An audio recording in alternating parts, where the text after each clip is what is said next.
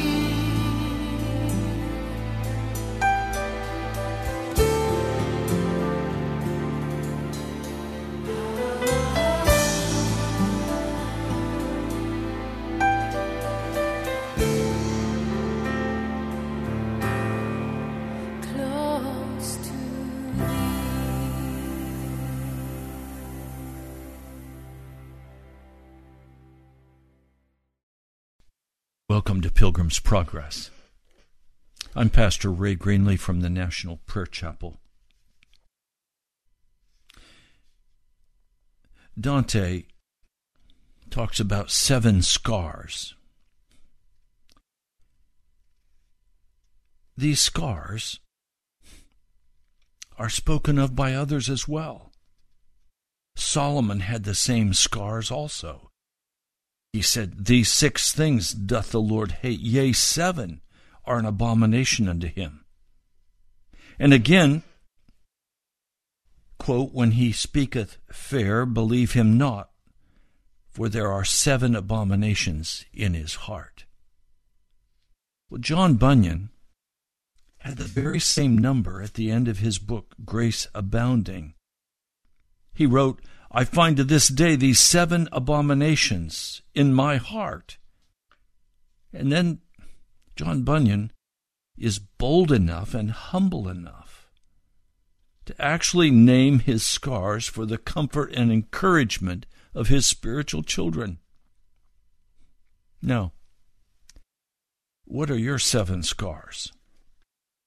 What are the seven abominations that rest in your heart?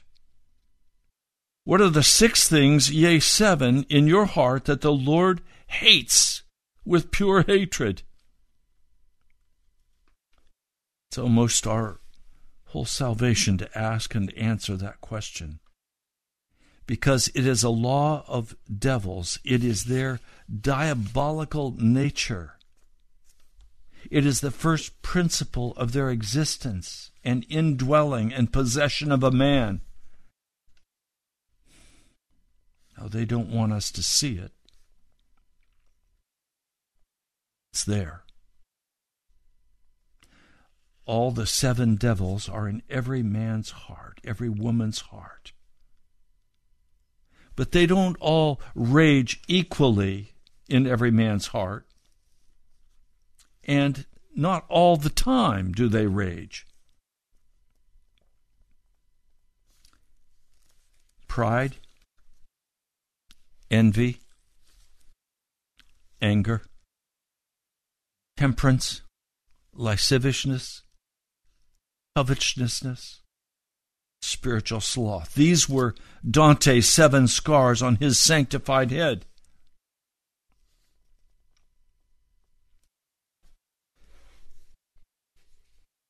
Which of us have not had to struggle with these seven scars ripped into our soul by the devil.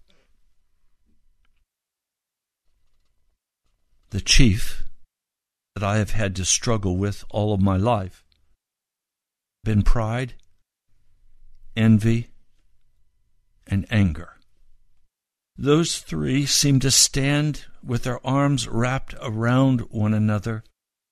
Envy feeds the pride, pride feeds the envy and both pride and envy feed the anger.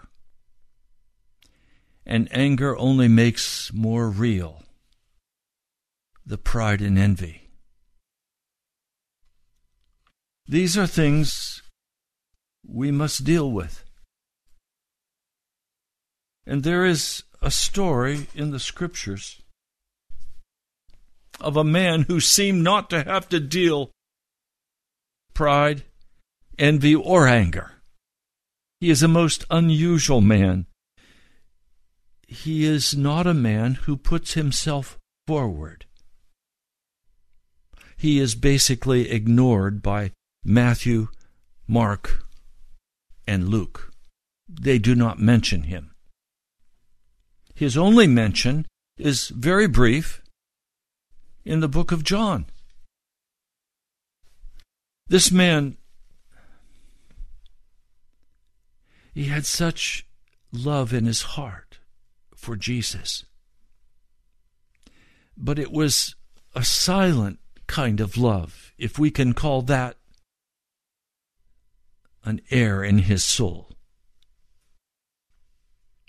He didn't have his sisters go to Jesus and ask that he could sit at the right hand or left hand in the kingdom of God. He was not interested in power. He was not interested in being seen. He humbly went about his business, whether it was chopping the wood or cleaning the house, sustaining his family with an income. He seemed to be from another place. He probably, of all of the men in Scripture, is most like Jesus. Perhaps that's why we hear almost nothing about him. And when we read the 11th chapter of the book of John, even though the whole chapter in glorious reality is about the man Lazarus, our whole attention seems to slide off of Lazarus and focus on Mary and Martha. But the hero, the hero of the 11th chapter of John is Lazarus. And the name Lazarus means God has helped. Oh, I want to be like Lazarus. The scars of pride and envy and anger.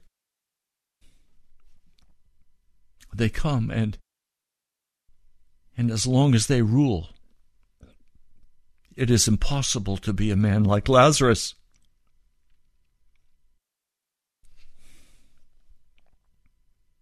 Lazarus lay sick in bed.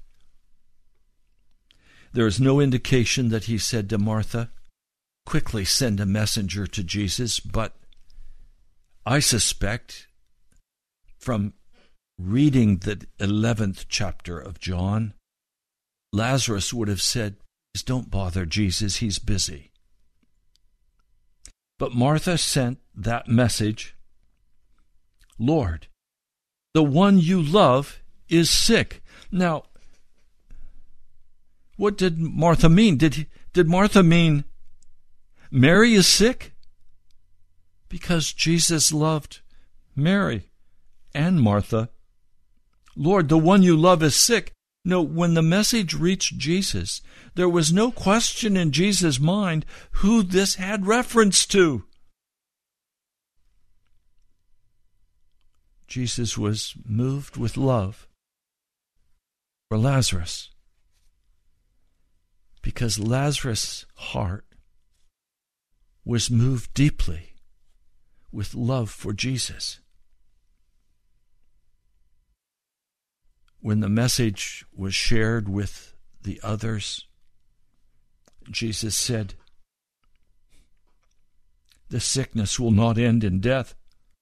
No, it is for God's glory, so that God's Son may be glorified through it. Now, Jesus loved Martha and her sister and Lazarus. He loved all three of them. But when the message was sent, Jesus knew it was about Lazarus. Now he stayed two more days where he was. It was necessary for Lazarus to die. Now, please, would you be willing to die to bring glory to Jesus Christ? Are you so loosely holding your life that you don't have to be somebody? You don't have to accomplish something. You hold so loosely to your life that your love for Jesus engulfs your heart so that you only see Jesus. You don't see the cost in your own heart and in your own life. Been so struggling with this. Can I be very frank and honest with you? All my life, I've held tightly to my life and said, I want to do something. I want to be something. I want to accomplish something. And now, when I come to the time of dying, let me be able to recount the things that I have been able to accomplish with my life. I have become a great preacher. I've become a great teacher. I've become a great servant of men. I've been. No. None of that was in Lazarus's heart. Lazarus lay sick on his bed.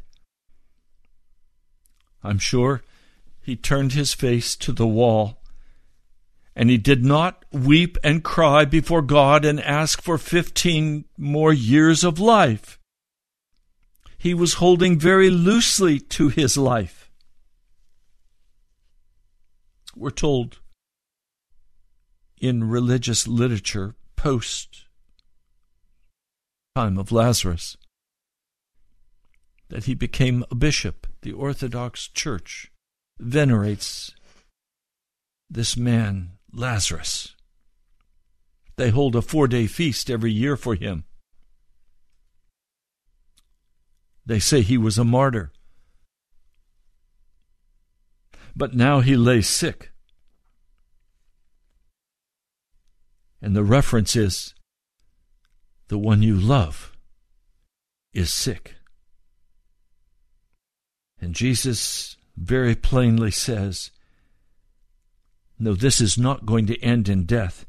This is going to be for the Son of Man to be glorified. So again, I ask the question What are you willing to be, or what are you willing to do that the Son of God could be glorified? That he could be magnified?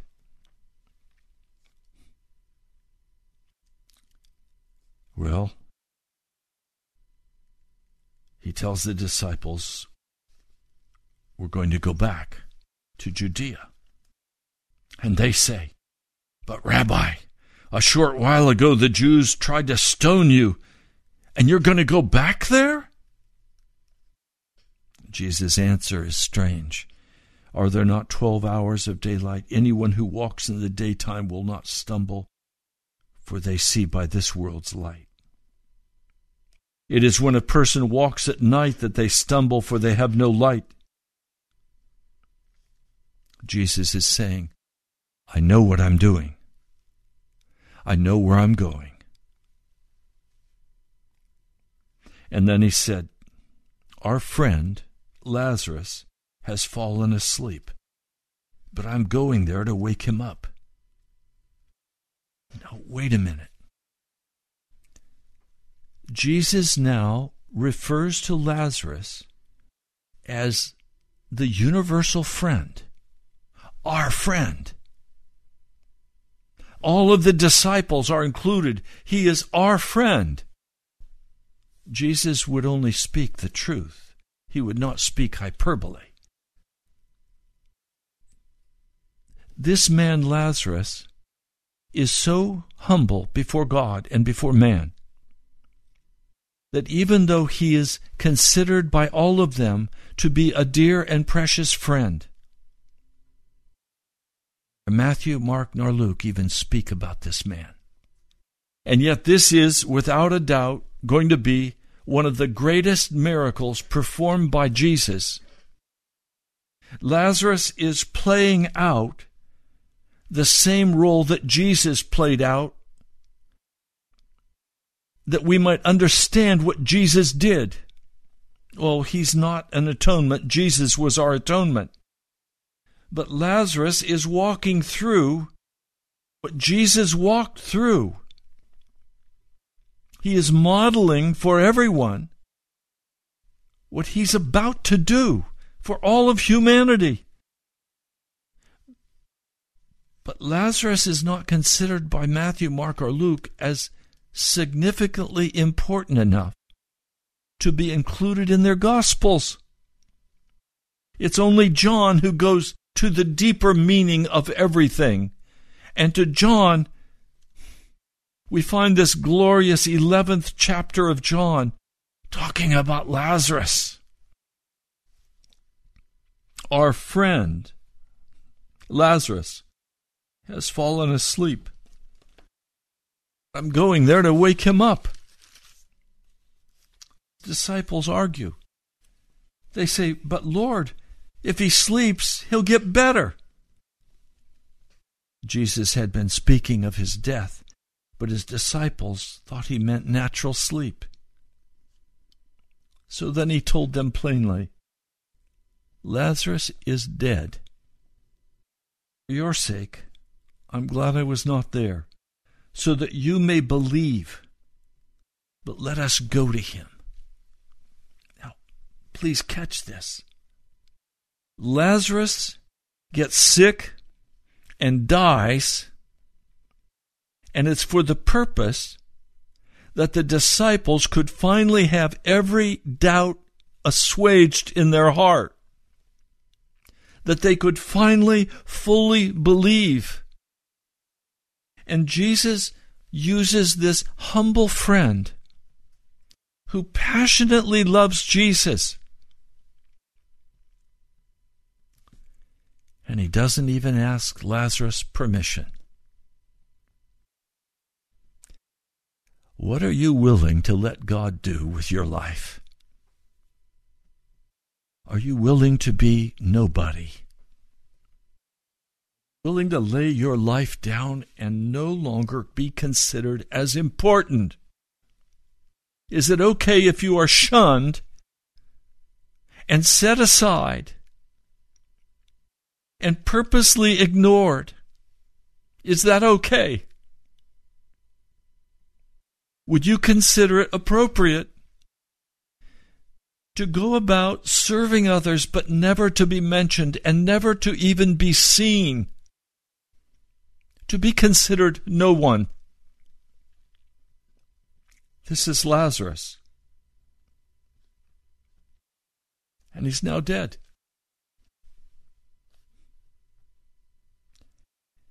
when Jesus arrives in Bethany,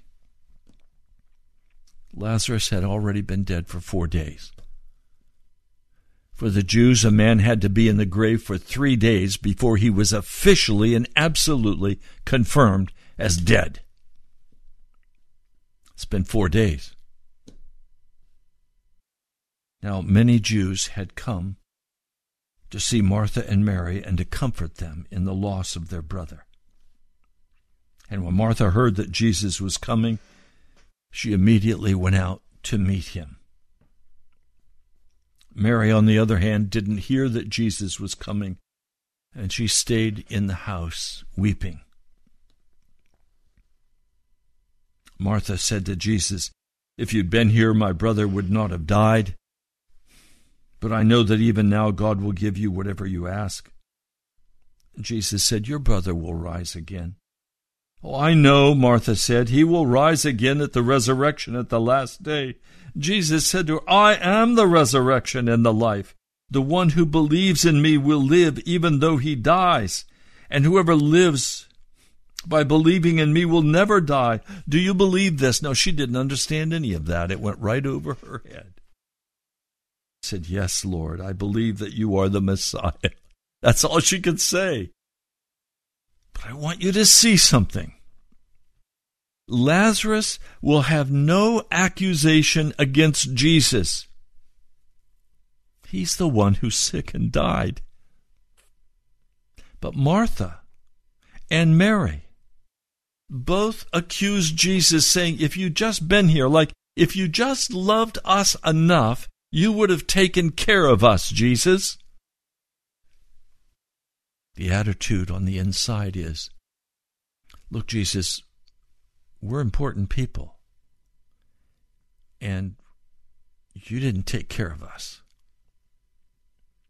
There's pride. There's pride. And there's an edge of anger. These are the scars that afflict every person, and they must be dealt with. And the only way they can be dealt with is by giving up being somebody. And give up our demands and entrust ourselves fully to Jesus. Now she goes and calls Mary. Mary goes quickly. She sees Jesus. she's broken-hearted. She falls at his feet.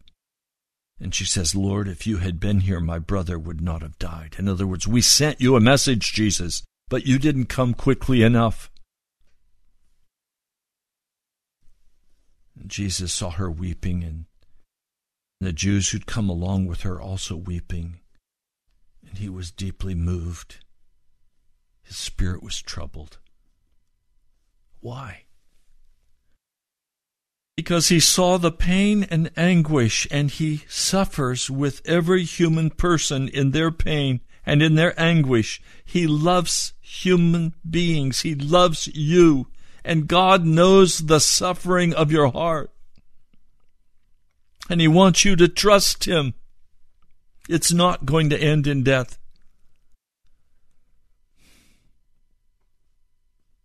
Jesus asks, Where have you laid him? Come and see, Lord, they replied. Jesus then begins to weep. And this is not a few tears trickling down his face. In absolute brokenness, he wails. He loudly cries. His heart is broken. Now I've wondered what was it that made Jesus weep? Well, the Jews thought they knew what made him weep. They said, See how he loved him. It was common knowledge that Jesus loved Lazarus.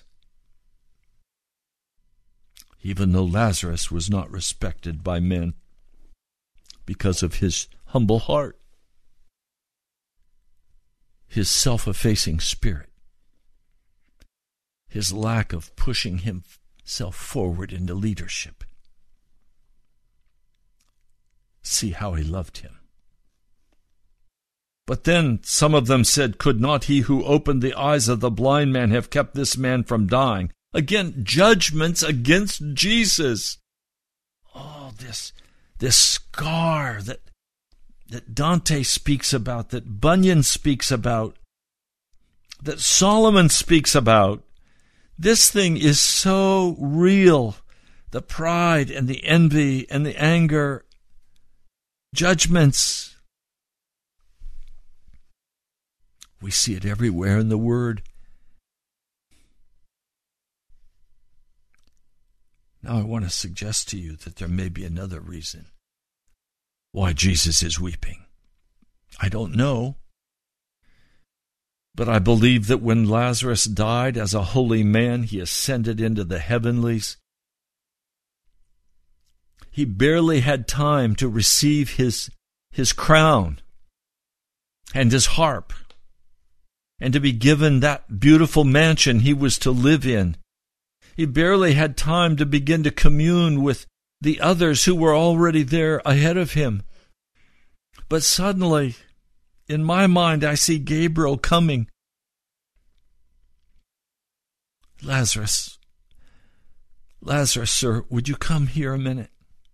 Lazarus walking over to where Gabriel speaks quietly. And he says, The Master needs you to come back. And I wonder if Lazarus said, You mean I can't stay here? I have to go back to that wicked place. Yes, yes, Lazarus. Jesus needs you to come back. It's for his glory. Will you do it for your love for Jesus? And I can see the tears come in Lazarus' eyes as he says, I will do anything for Jesus. I will go anywhere for Jesus. I love him. I will go back.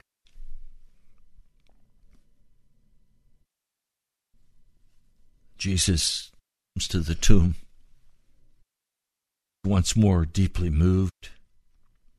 He's weeping. He certainly can't be weeping because Lazarus is dead, because he knows he's the life and he knows he's going to restore that life on earth to Lazarus.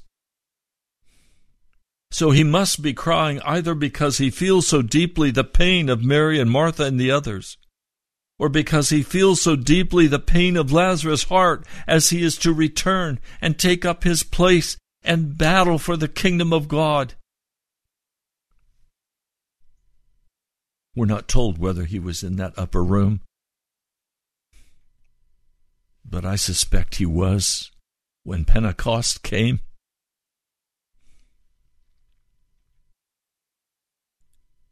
The burial place was a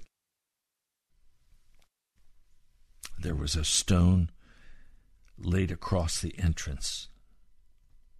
You had to stoop down on your knees in that day to enter a tomb. And Jesus said, Take away the stone. But Lord, I think Jesus must become so tired. Even today, I think Jesus must become so tired at his people saying, But Lord, but Lord, you can't do this to me. But Lord, you have to deliver me. But Lord, I can't lay my life down that way. But Lord, will you rescue me? But Lord, but Lord, but Lord. Oh, could we just get rid of all the buts? Could we stop walking in the lack of sacrificial love for Jesus? Could we lay it all down on the altar for Jesus? Could we lay our lives down and step out of our lives and let Jesus just have us? Could we stop fighting with one another, insulting one another? Could we stop making accusations against Jesus and against one another? Could we stop judging one another? Could we just let the love of Jesus possess our hearts and in humility consider others to be greater than ourselves? Jesus wept I think Jesus wept for Lazarus having to come back to earth. I think Jesus wept for the sorrow of his disciples. And I think Jesus wept because he saw the pride and the envy and the anger in every man and every woman's heart. And he knew that they would have to let go of that if they were to enter into the kingdom of God. You cannot enter the kingdom of God with pride and envy and anger in your heart. It must be removed by the power of the blood of Jesus Christ. Cost him Calvary to remove these scars from your life and your heart. But Lord, said Martha, the sister of the dead man, by this time there's a bad odor, for he's been there four days. Oh, Jesus, we don't want any stink. We don't want any trouble. We don't want anything unseemly to happen. After all, we have our pride. Oh, my brother, my sister, what utter foolishness flowing from our hearts to try to tell God what He can and can't do with us and with our loved ones and with our families.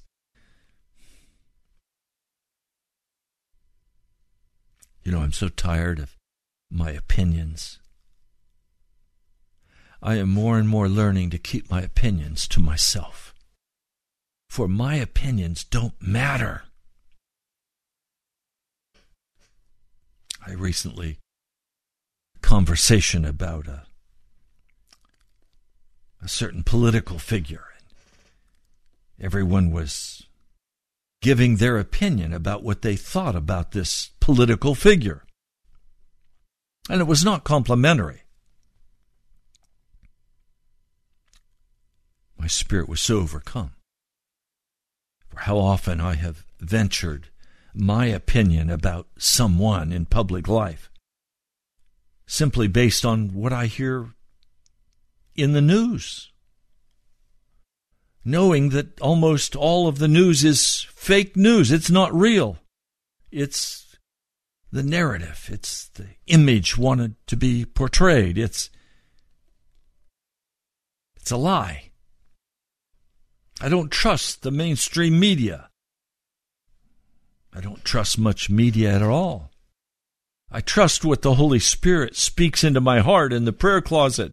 I trust what Jesus says, do this, do that, don't go there, don't don't think that way. I accept those rebukes from my Lord because I love him and my life belongs to him. Martha is all concerned that Lazarus is going to stink. Well, should we just leave him in the tomb, Martha? Or do you want your brother to come out? Often, until we're willing to give up our opinions, the work of Jesus Christ is blocked in our lives.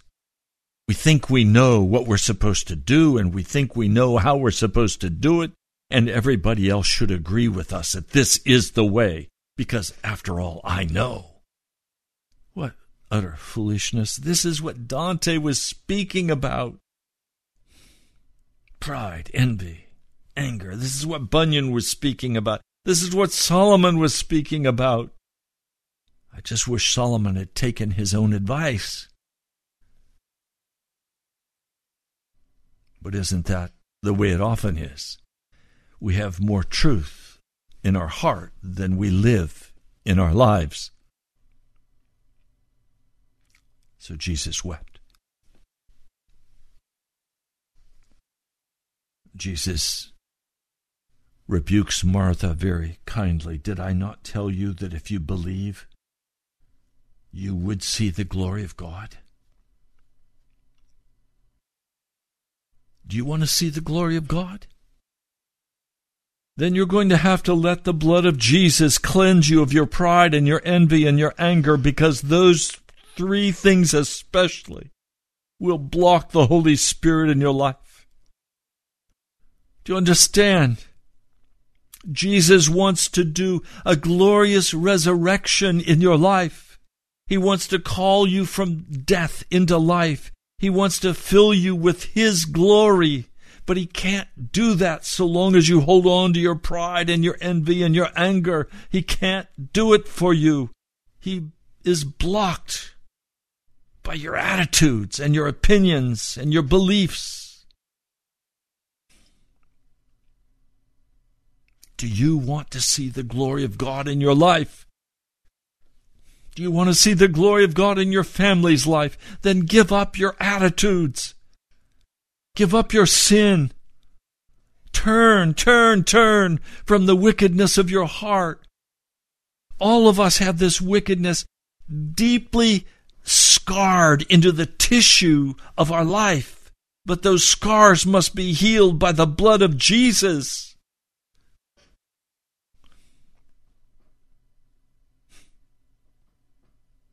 Martha nodded to some men. And they went and took away the stone. And Jesus humbly looks up to the Father. Father, I thank you that you've heard me. I knew that you always hear me. But I said this for the benefit of the people standing here, that they may believe that you sent me.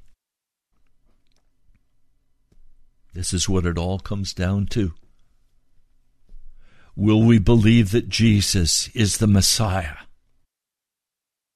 Will we believe that Jesus is fully God and fully man, and that his atonement was complete on the cross, and that now the power of the blood can remove from our hearts the scars of the devil's knifing us with pride and envy and anger.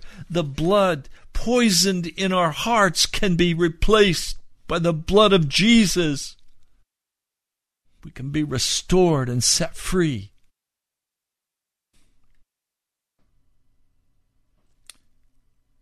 When he had said this,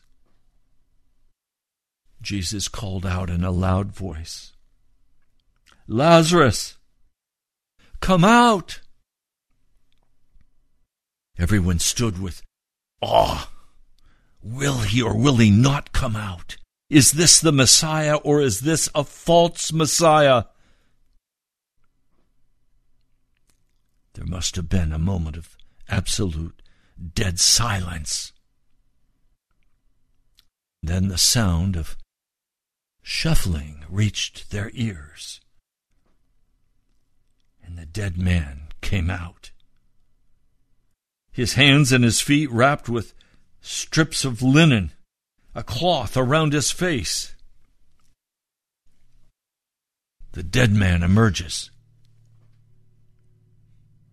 alive. Do you believe that Jesus can raise you from the dead?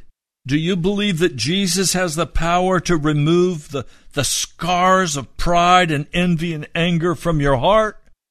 Do you believe that Jesus can make you like Lazarus, willing to do whatever's necessary for the glory of our God and our Savior Jesus? Take off the grave clothes and, and let him go.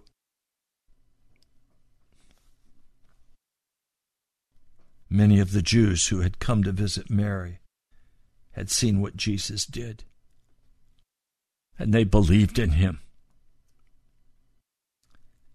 But some went to the Pharisees. The Pharisees did not respond well. The Sanhedrin, they said, if we let him go on like this, everyone will believe in him, and then the Romans will come and take away both our temple and our nation. So the temple and the nation were more important to these people than God Himself. They worshipped. They knew not whom they worshipped. Caiaphas, who was the high priest this, that year, spoke up and said, I don't know anything. You don't realize that it's better for you that this one man die for the people than for the whole nation to perish.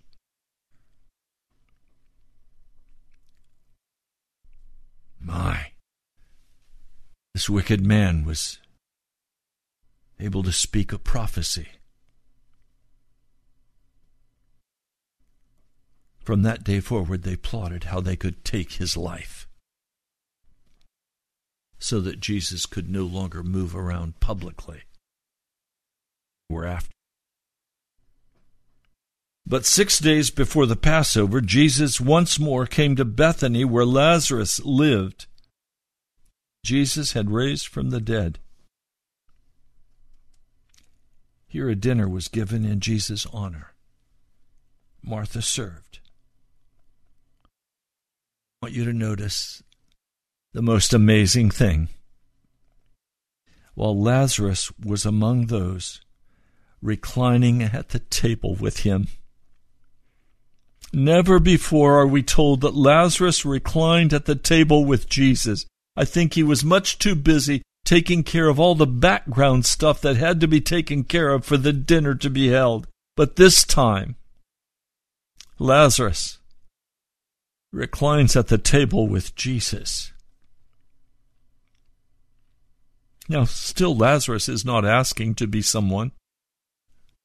He's not asking for the right or the left hand of Jesus.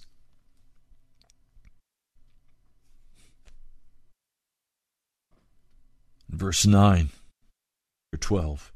Meanwhile, a large crowd of Jews found out that Jesus was there and came not only because of him, but also to see Lazarus. Never once in the Gospels does a crowd ever come to see Peter. No crowd ever comes to see John, or Matthew, or Bartholomew, or any of the other disciples, Andrew. No crowd ever comes to see these disciples. Oh, they come to see Lazarus. Why? Because the glory of Jesus was filling Lazarus with life. He had been brought from death to life. The scars of pride and envy and anger were not in his heart. He had been raised from the dead. So the chief priests now made plans to kill Lazarus as well. For on account of him, many of the Jews were going over to Jesus and believing in him. Please hear me. Crowds were not coming and believing in Jesus because of Peter until after Pentecost. And that's when Peter was filled with the Holy Spirit. This is before Pentecost. And crowds are coming, and they are believing on Jesus because they've seen Lazarus. We must be raised from the dead before crowds will come to Jesus because of us. We must be changed into the likeness of Jesus. We must become like Jesus.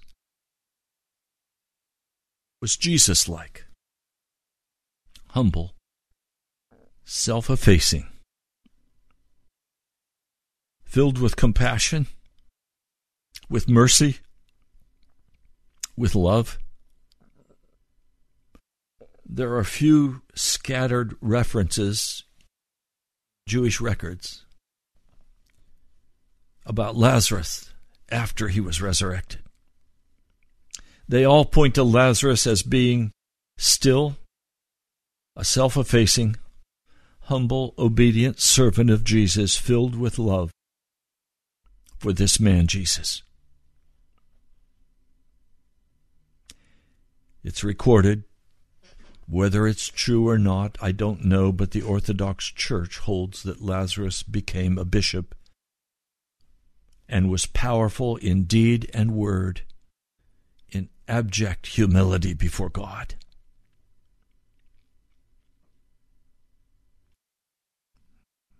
Lazarus is my hero who walks beside Jesus. He was not full of bombast. He was not full of self. He had, by the grace of God, all of the pride and envy and anger removed. And I wonder what it was like, Lazarus, to come back to this dark world after he had seen the glories of heaven. I wonder what it was like for Lazarus to come back and serve his sisters. I wonder what it was like to come back into a world filled with the rage and the envy and the pride of men. It must have made him weep.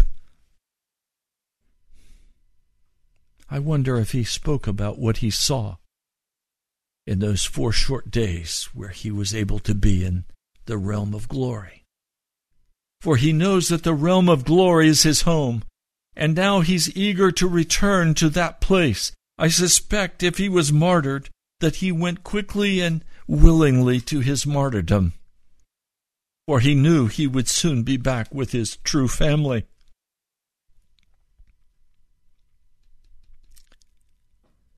Lazarus is a hero. He is unsung, he is not recognized by anyone except by Jesus. The scriptures say that Jesus loved him.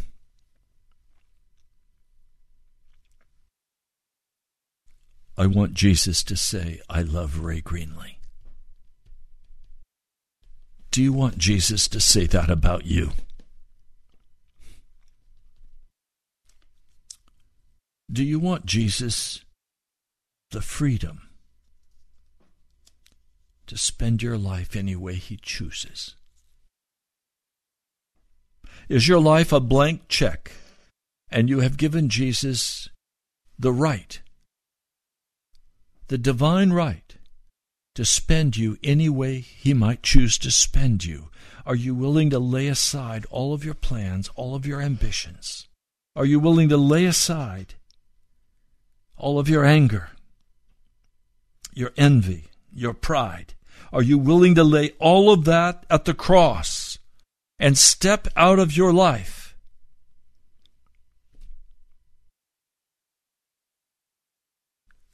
It can only happen is the miracle of grace that Jesus will do in your heart.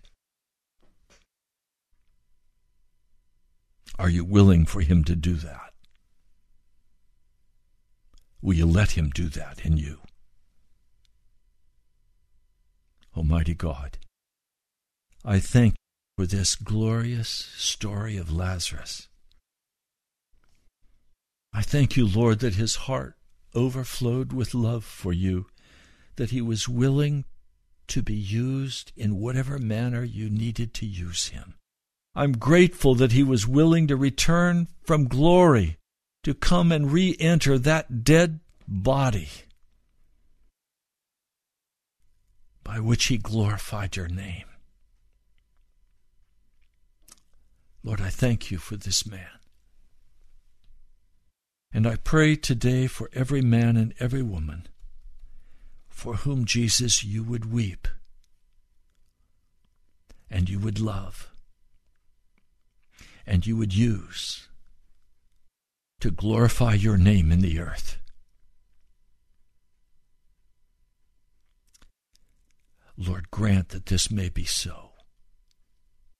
Let every man and every woman make the decision to stop their rebellion now, to give up their anger now, to give up their envy and their pride now, and say, Lord Jesus, nothing matters except that you use me for your glory and the glory of your kingdom. In the name of Jesus, I pray. Amen. You're listening to Pilgrim's Progress. I'm very grateful that you've been with me today. I pray this message has touched your heart as it has mine. I'd like to hear from you, to hear your testimony. You can write to me at the National Prayer Chapel, Post Office Box 2346, Virginia 22195. That's National Prayer Chapel, Post Office Box 2346, Woodbridge, Virginia 22195. I apologize today. YouTube was not available to us, so we could not use the video. But you can go to our webpage, nationalprayerchapel.com, and this message will be in the audio form on our webpage. You can also donate at the webpage by going nationalprayerchapel.com and just click on the donate button. God bless you, my brother, my sister. You. I'm praying for you and for revival in this city. I'll talk to you soon.